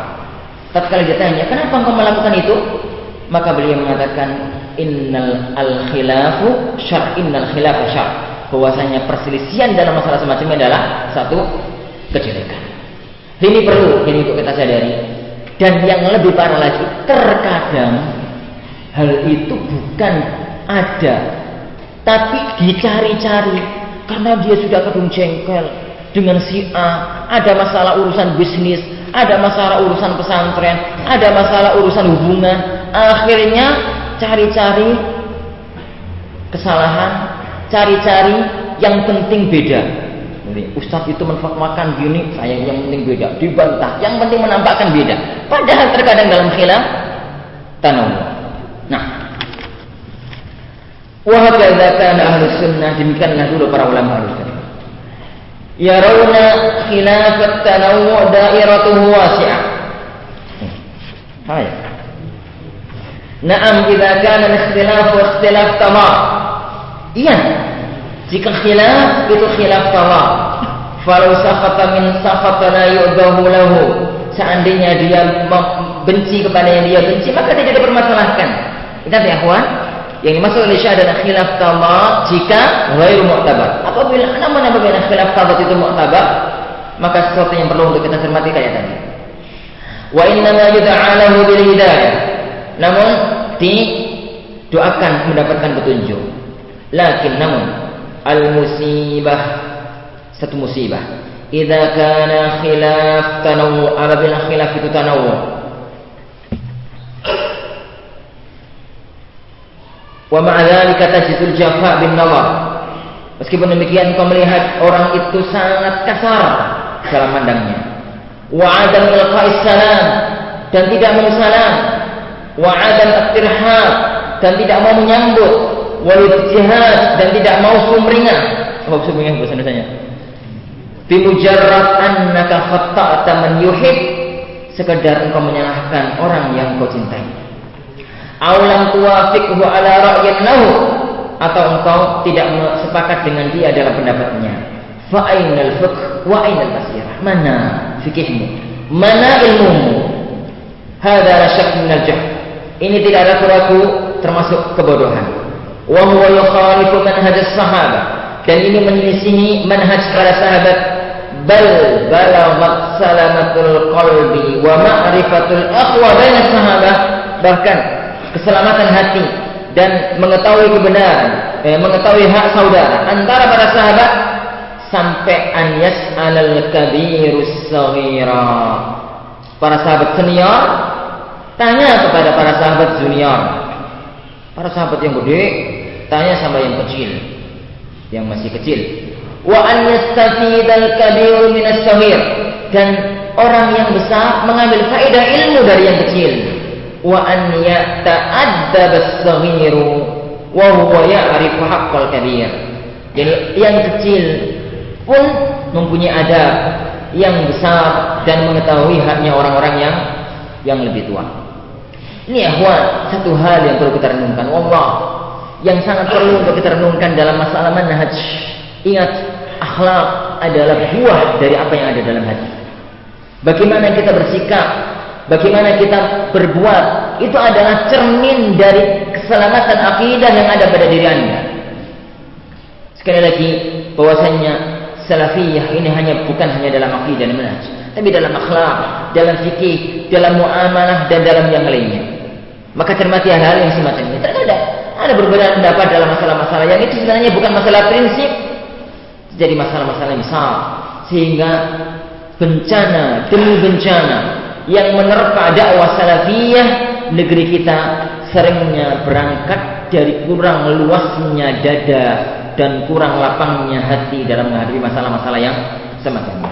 Kita ambil ibrah, kita ambil pelajaran dari para sahabat Nabi Sallallahu Alaihi Wasallam, di mana keselamatan hati mereka di mana sucinya hati mereka sampai yang senior tanya sama yang junior. Tidak mengatakan saya lebih tua belajar duluan, saya lebih banyak makan garam hidupan, dia masih sedikit.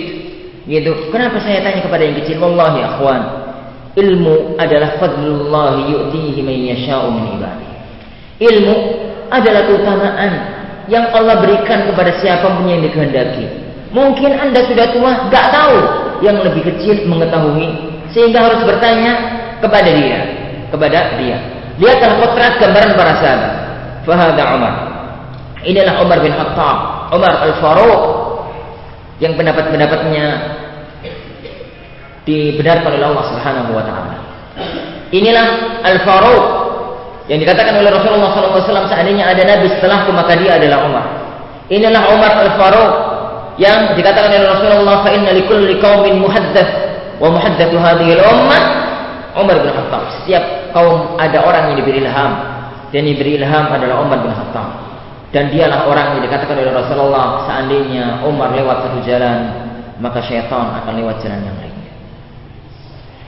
Orang semacam itu fahada Umar fi auji khilafatih di tengah-tengah kehilafahannya di kemegahan kehilafahannya kehilafahan Umar bin Khattab yang menggetarkan kursi Persia dan Romawi yas'alu aliyan an ba'dhi ma ashkala bertanya kepada Ali yang lebih junior jauh lebih kecil tentang masalah-masalah yang muskil tentang masalah-masalah yang rumit. Wa ma aktsara ma sa'ala Umar aliyan. Dan alangkah banyaknya Umar bertanya kepada Ali bin Abi Thalib. Jadi bertanya kepada Ali ibn Abi Thalib. Fa fi kitab ar-ruh. Di kitab ar-ruh Zakar Ibnu Qayyim berkata Imam Ibnu Qayyim al-Jauziyah rahimahullah taala anna Umar qala bahwasanya Umar radhiyallahu anhu mengatakan ya Abul Hasan wahai Abul Hasan as'ilatun thalathatun ada tiga pertanyaan wadittu anni sa'altu anha nabiyallah Terus dulu seandainya saya ingin untuk menanyakan hal ini kepada Rasulullah, ternyata Rasulullah sudah meninggal dunia. Sekarang sudah nggak bisa lagi ditanya. Fakal, maka Ali mengatakan hati-hati sampaikan pertanyaanmu. Apa pertanyaan yang ingin kau sampaikan kepada Rasulullah? Fasa'alahu.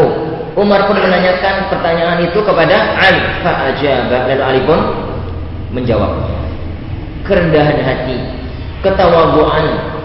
Ini ketawaduan bal kana Umar ala jalalati qadrihi bahkan Umar radhiyallahu anhu ini ala jalalati qadrihi meskipun disokong oleh kedudukan yang agung fi majlis khilafatihi di majlis khilafahnya yudni ibn Abbas mendekatkan Ibnu Abbas Ibnu Abbas ya kawan kala itu masih kecil karena Ibnu Abbas ketika Rasulullah meninggal dunia beliau barusan balik atau mendekati balik sekitar umur 15-an.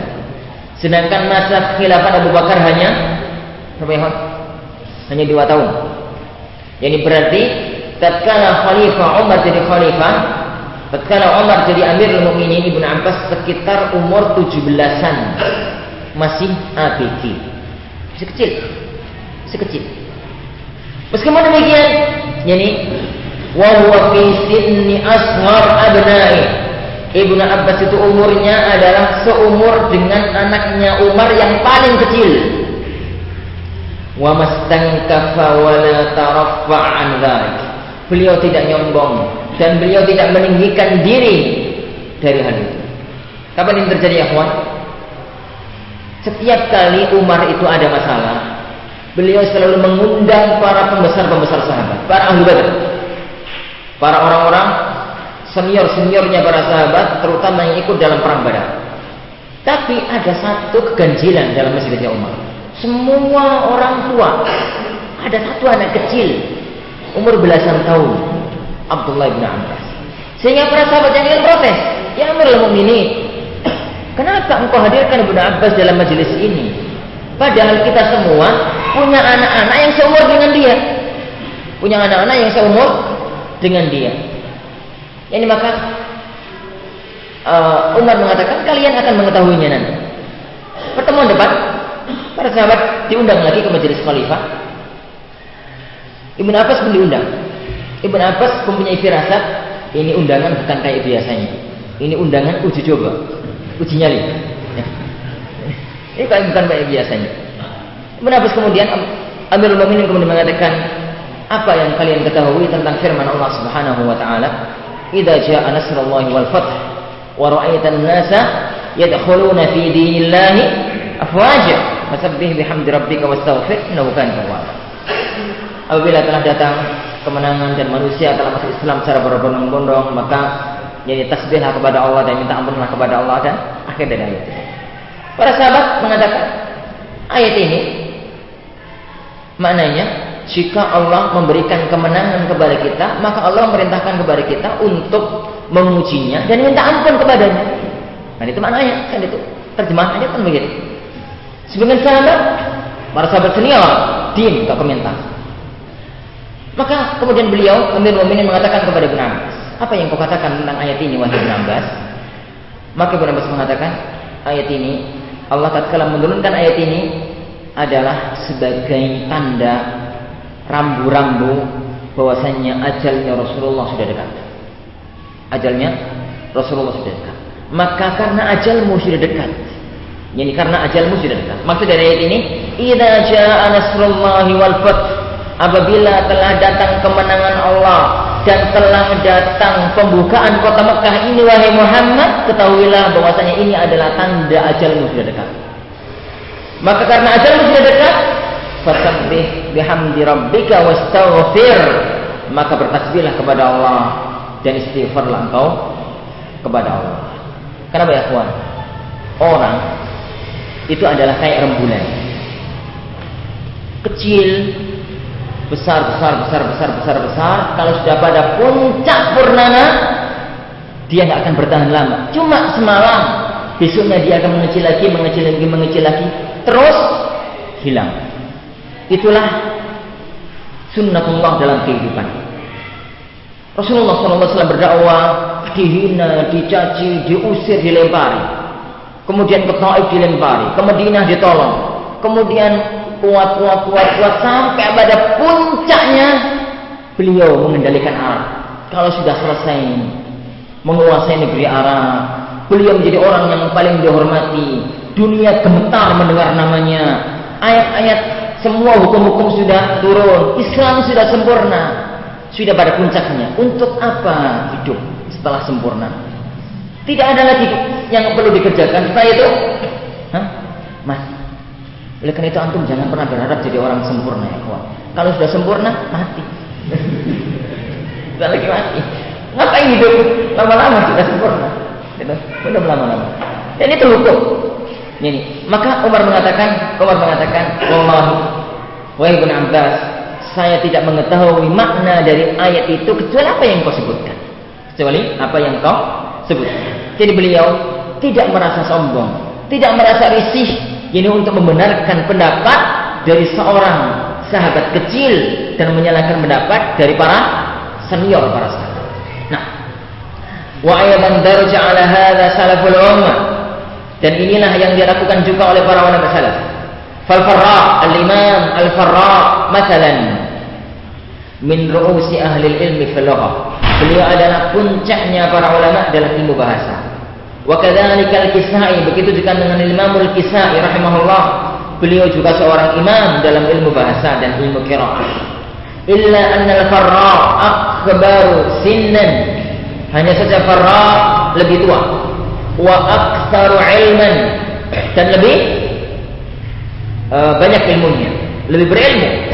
Wa ma'a kana yu'azzimul kisai. Meskipun demikian, Al-Imam Al-Farra mengagungkan Al-Imam Al-Kisai. Wa yuzhiru tabjilahu amama nas. Dan menampakkan pengagungan kepada Imam eh, kepada Imam Al-Kisai di hadapan manusia. Wa yadhkuru fadailahu wa syamailahu. Dan menyebutkan keutamaan-keutamaan yang dimiliki oleh Al-Kisai. Dan ini akhwan yang dilakukan. Ini oleh para ulama-ulama kita. Lihat misalkan Asy-Syaikh Muhammad bin Shalih Al-Utsaimin rahimahullahu taala. Beliau mempunyai kitab Syarah Hilyah Talibul Ilm. Ketiga. Syarahilnya kalau bilang ya kawan salah satu di antara keajaiban Syekh Muhammad. Kenapa ya kawan? Kebiasaan para ulama itu adalah mensyarah ulam kitabnya ulama yang lebih senior daripada daripada dia. Kebiasaan para ulama itu yang namanya mensyarah itu adalah kitab orang di atas dia atau minimalnya yang sederajat dengan dia atau kitab dia sendiri. Biasanya para ulama.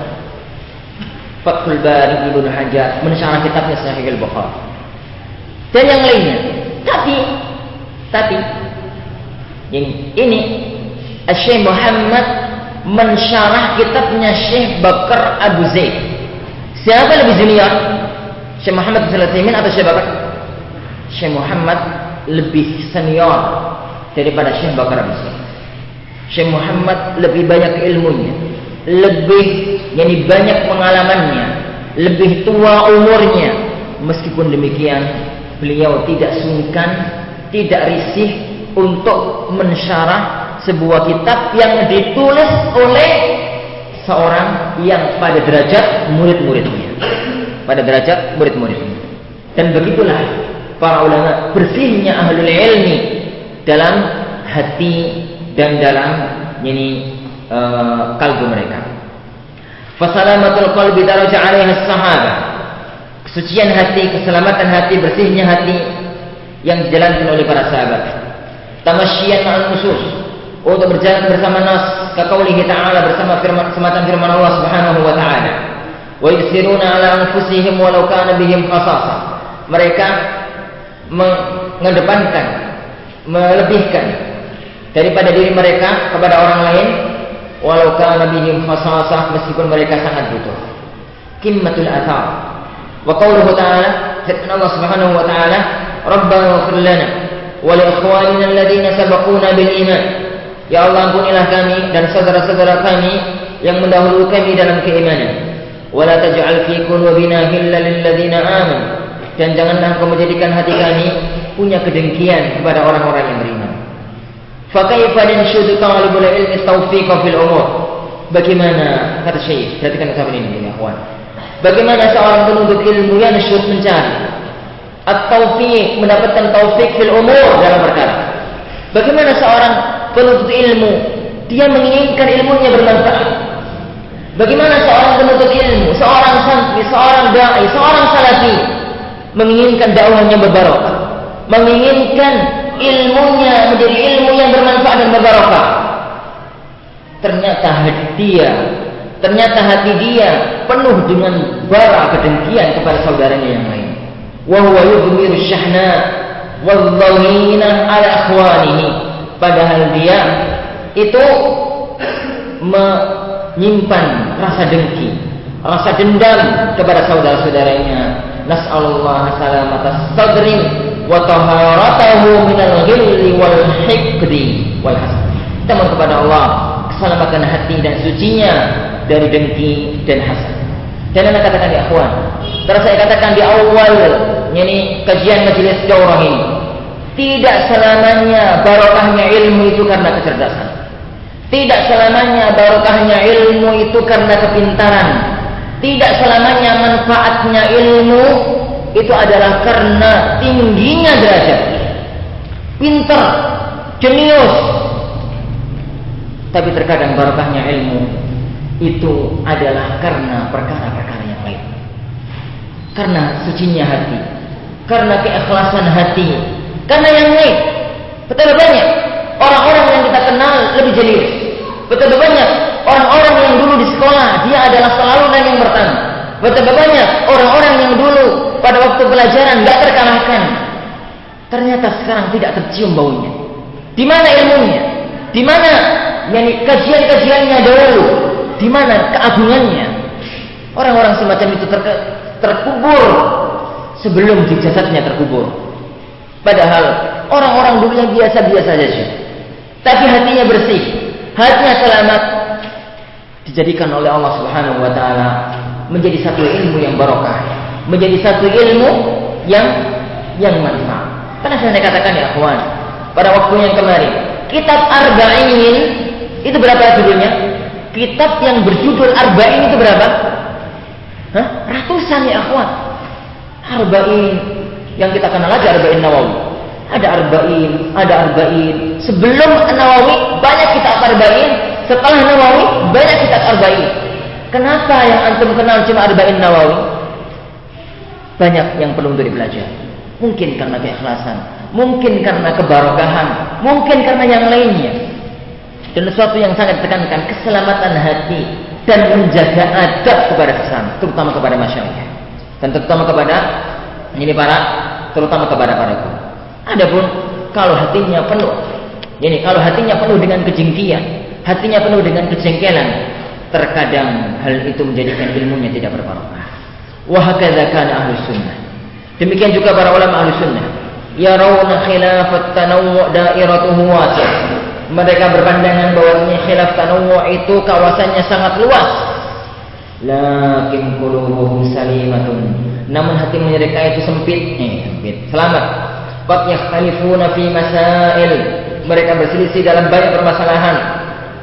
Wa tabqal qulubu safiyah dan hati mereka suci, bersih Fakaifa yuqal fi?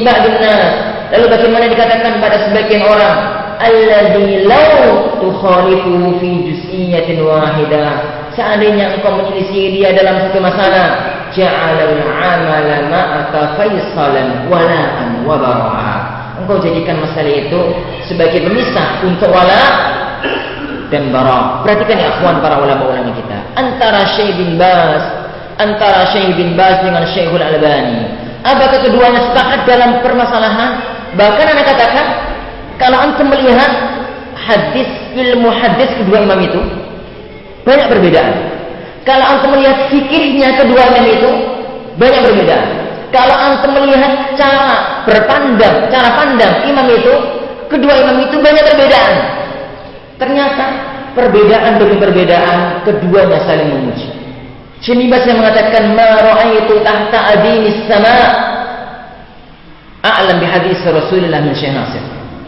Saya tidak melihat di bawah kolong langit ini yang lebih alim terhadap hadis Rasulullah dibandingkan dengan Syekh Al-Albani Dan murid-murid Syekh Al-Albani sering mengatakan Syekh Al-Albani kalau menyebut ulama yang disebut hanya dua. Syekh bin Bas dan Syekh Utsaimin. Padahal perselisihan antara keduanya tajam dalam beberapa permasalahan. Sampai pun dalam masalah fatwa-fatwa seharian. Ada satu fatwa yang perlu kita jadikan perenungan bagaimana mereka mensikapi fatwa jika ya masih memungkinkan dua-duanya benar. Syekh Abdul Aziz juga dalam kitabnya Syekh Al-Imam Ibnu Baz menceritakan seketika ada seorang santri sedang dibonceng oleh Syekhul Albani naik mobil. Syekh Albani nyetir. Nyetir, nyetir mobil. Syekh Albani subhanallah ya kawan. Jago pembalap. Kalau nyetir cepat gitu ya. Santrinya ini ketir-ketir. Kalau nobrok mati.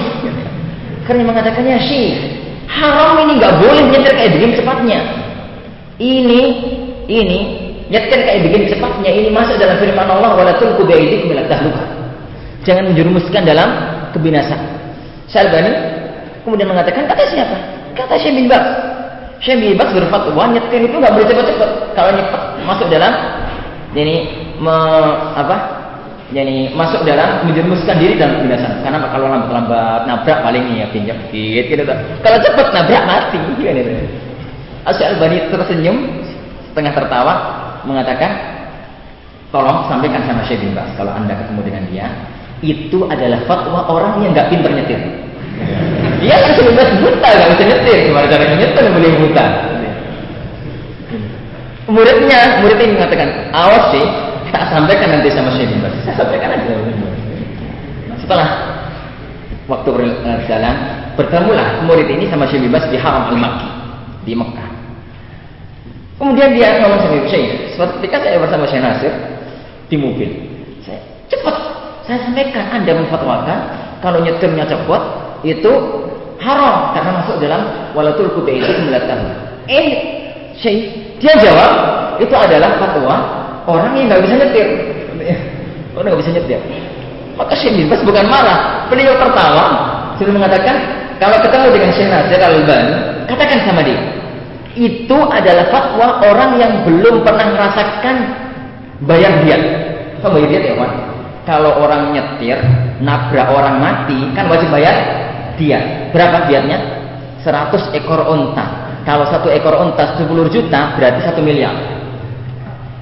Itu adalah fatwa orang-orang yang belum pernah merasakan pahitnya bayar dia. Jadi fatwa mereka itu bukan, tapi sikapnya subhanallah itu bukannya fatwa sambil senyum.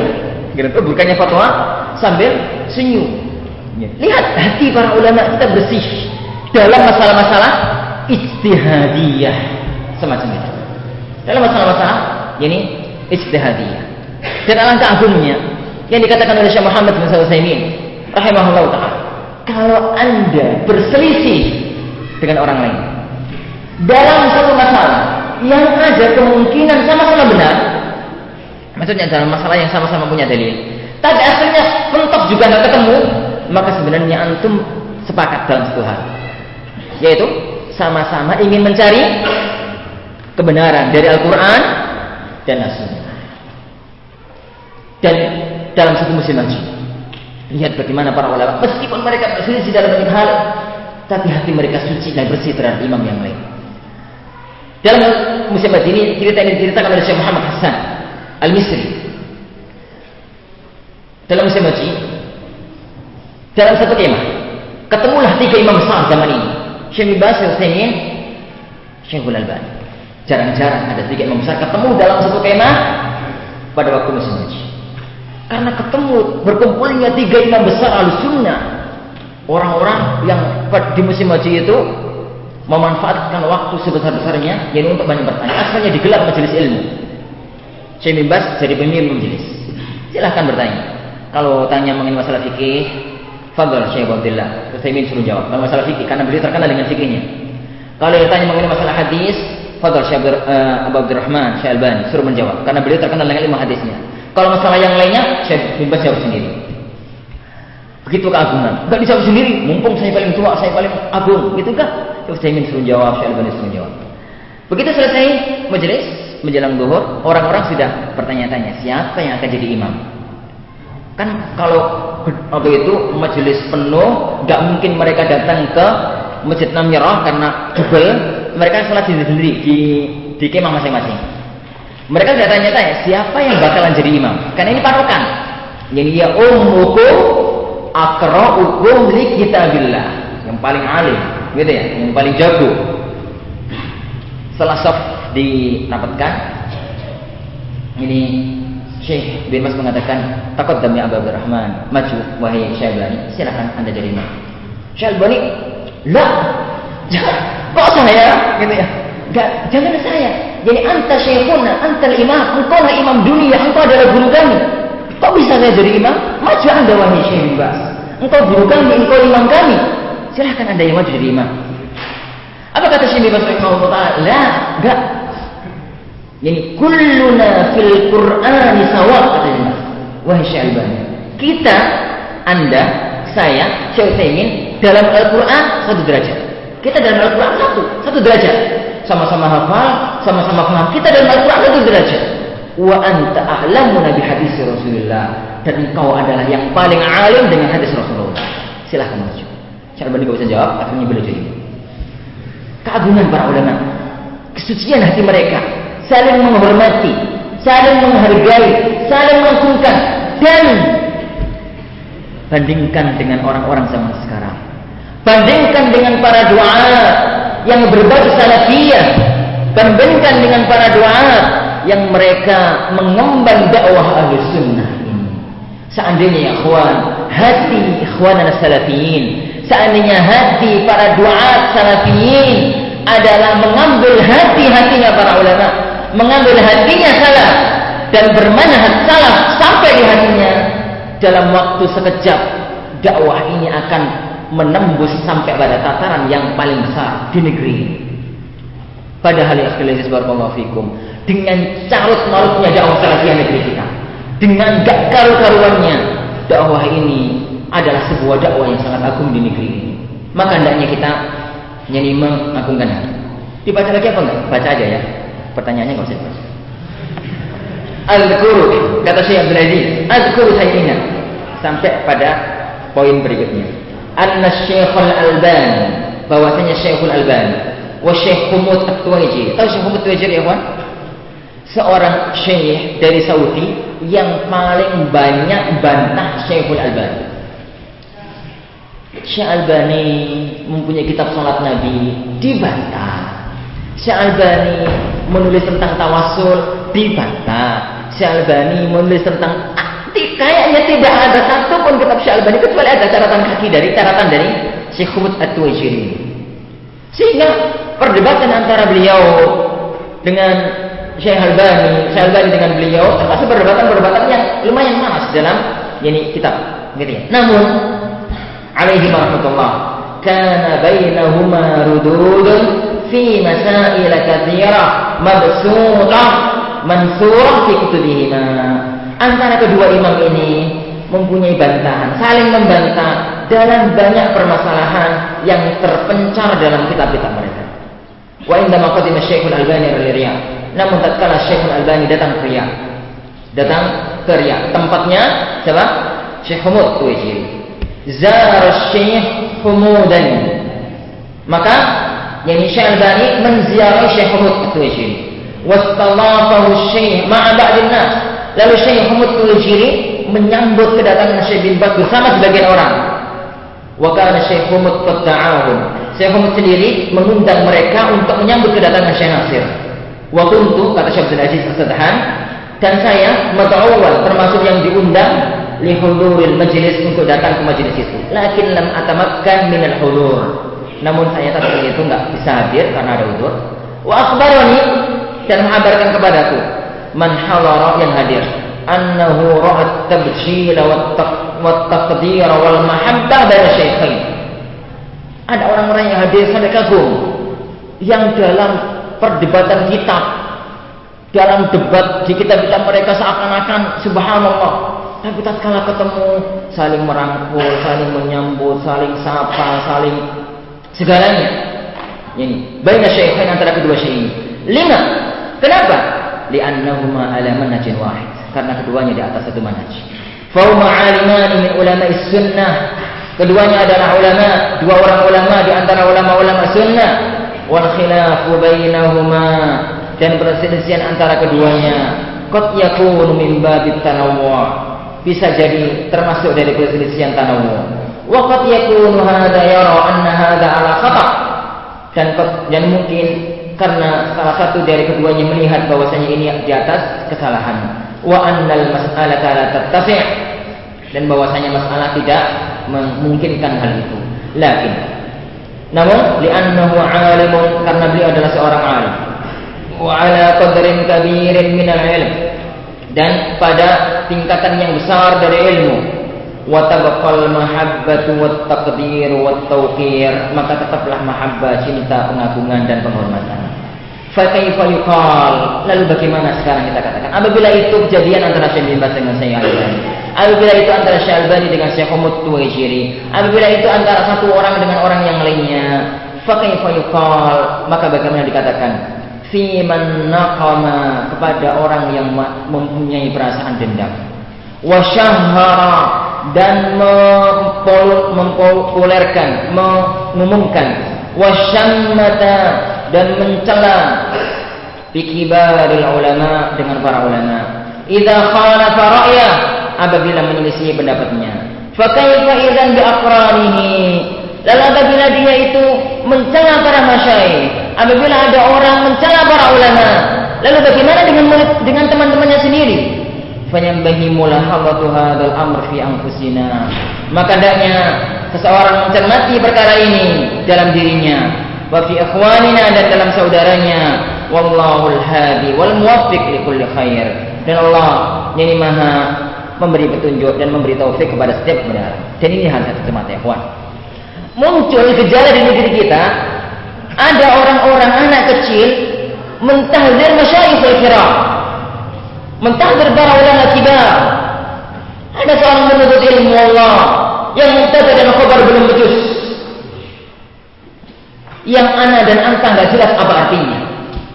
Dia belum bisa membaca Al-Quran dengan baik. Mentahdir para ulama, mentahdir para masyayikh, dan mentahdir yang lainnya. Fattakillaha fi nafsi. Ya, sebelum kau yani bertakwa kepada tentang orang lain. Lihat misalkan perselisihan-perselisihan yang masuk dalam masalah-masalah istihadiyah. Ini ukuran misalkan. Para ulama berselisih tentang masalah ini. Apakah ini, apakah itu, dan yang lainnya masih ini panjang ini sudah dibahas oleh para masyayikh, dibahas oleh para ulama. Namun antara satu alim dengan alim yang lainnya, yang satu alim mentahdir, yang satu alim membid'ahkan, yang satu membolehkan, apakah antara kedua alim itu kemudian saling hajar? La wallah. Asy-Syaikh Zaid bin Muhammad al-Badkhali salah satu di antara penggawa pentah dari Syaikhul rahimahullah taala. Dan Syekh Abdul Razzaq Ibn Abdul Muhsin Al-Abbad rahimahullah taala salah satu di antara para ulama yang membolehkan muamalah dalam tanda kutip dengan ihya. Apa kata Syekh Zaid terhadap Syekh Abdul Razzaq? Apakah ditahdir? Ya Allah. Jadi Syekh Zaid memuji Syekh Abdul Razzaq mengatakan adapun Syekh Abdul Razzaq maka beliau adalah di antara ikhwan-ikhwan kita dari para ulama-ulama sunnah. Tapi ya beliau menurut saya tergelincir dalam masalah masalah itu. Dan salah satu keunikan Syekh Zaid mempunyai yakni Syekh Bakar Syekh Abdul Razak tatkala menulis risalah syarah terhadap uh, manzumahnya Syekh Habib Hakami disyarah oleh Syekh Abdul Razak karena Syekh Habib Hakami mempunyai hubungan khusus dengan Syekh Zaid maka Syekh yakni Abdul Razak merasa perlu yakni untuk meminta mukaddimah dari Syekh Zaid diberilah mukaddimah agung pujian kepada Syekh Abdul Razak di akhir beliau mengatakan ini sampaikan salamku juga kepada bapakmu siapa Syekh Abdul Muhsin Al-Abbad rahimahullah taala. Begitulah para ulama ya kawan. Begitu para ulama. Sayangnya orang negeri kita membawa masalah Timur Tengah ke negeri kita tapi nggak bawa hatinya. Itu yang salah. Masalahnya dibawa diterapkanlah filsafat hati Indonesia bendol buri Lalu lemburi. Yang filsafatnya dalam, gitu kan belangkon, itu belangkon. Belangkon itu yang begini tuh, bendol muri, gitu. Di depan senyum, di depan mesem, nggak masalah, di belakang tahdir dan hajat. Kenapa ini terjadi, akhwan? Mana salamatul qalb? Mana kesucian hati? Dan mana mana hati salaf dalam masalah ini? Maka hendaknya kita mensucikan hati kita. Hati-hati dengan apa yang ada di diri kita. Semoga kita bukan menjadi penutup pintu-pintu kebaikan. Semoga kita adalah menjadi pembuka pintu-pintu kebaikan untuk negeri kita dan untuk orang-orang yang ada di sekitar kita. Wallahu